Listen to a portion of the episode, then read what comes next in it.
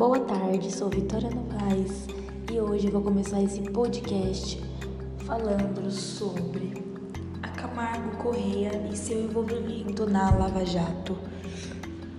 O início do grupo foi 27 de março de 1939 na cidade de São Paulo, com a fundação de uma construtora cuja razão social era Camargo Correia e Companhia Limitada, engenheiros e construtores. Os sócios fundadores foram Sebastião Camargo, Silvio Brandi Correia e Mauro Marcondes. A sede era na Rua Xavier de Toledo, centro da capital paulista. Entretanto, veio a morte em 20 de abril de 2013 da viúva de Sebastião Camargo, Dirce Navarro de Camargo, que ela estava no controle do grupo. Este passou a ser controlado pelas filhas do casal Renata de Camargo, Regina Camargo e Rosana Camargo. Dentro da Camargo Correia tem os seus principais grupos, que é cimento, engenharia e construção, concessões de energia, vestuários e calçado. Não é apenas um segmento a Camargo Correia, são vários.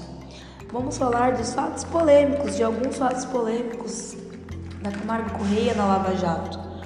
O grupo também participou do consórcio Engevix Engenharia, responsável pela construção da barragem de Campos Novos, em Santa Catarina, que desmoronou em junho de 2006, causando extensos danos na região, tanto ambientalmente quanto para os moradores. O prejuízo foi estimado em aproximadamente 1 bilhão. Em 2009, no mês de março, a Polícia Federal deflagrou a Operação Castelo de Areia e investigou indícios de crimes financeiros praticados pela construtora. Em 1 de dezembro de 2009, o Ministério Público Federal indiciou Fernando Botelho, vice-presidente da empresa, e mais dois diretores do grupo por crime de corrupção fraude, falsidade ideológica, sonegação, lavagem de dinheiro e formação de quadrilha. Em 2010, a Justiça autorizou a PF a abrir 19 inquéritos para apurar atos de corrupção ativa e passiva envolvendo o grupo, órgãos, agentes públicos e obras, dentre a quais o Rodonel Mário Covas e a linha 4 do metrô de São Paulo. A construtora Camargo Correia também se tornou alvo da Operação Lava Jato, que apura um esquema de lavagem de dinheiro e evasão de divisas envolvendo a estatal Petrobras. Deflagrada em 17 de março de 2014, a operação desmontou um esquema que, segundo as autoridades policiais, movimentou mais de 10 bilhões de reais, podendo passar de 20 bilhões, de acordo com a força-tarefa da polícia. Em 2019 e 2014, durante a sétima fase da operação, batizada de Juízo Final, a 13ª Vara de Justiça Federal de Curitiba emitiu uma série de mandatos de prisão temporária e preventiva, busca e apreensão e de condução coercitiva de pessoas investigadas.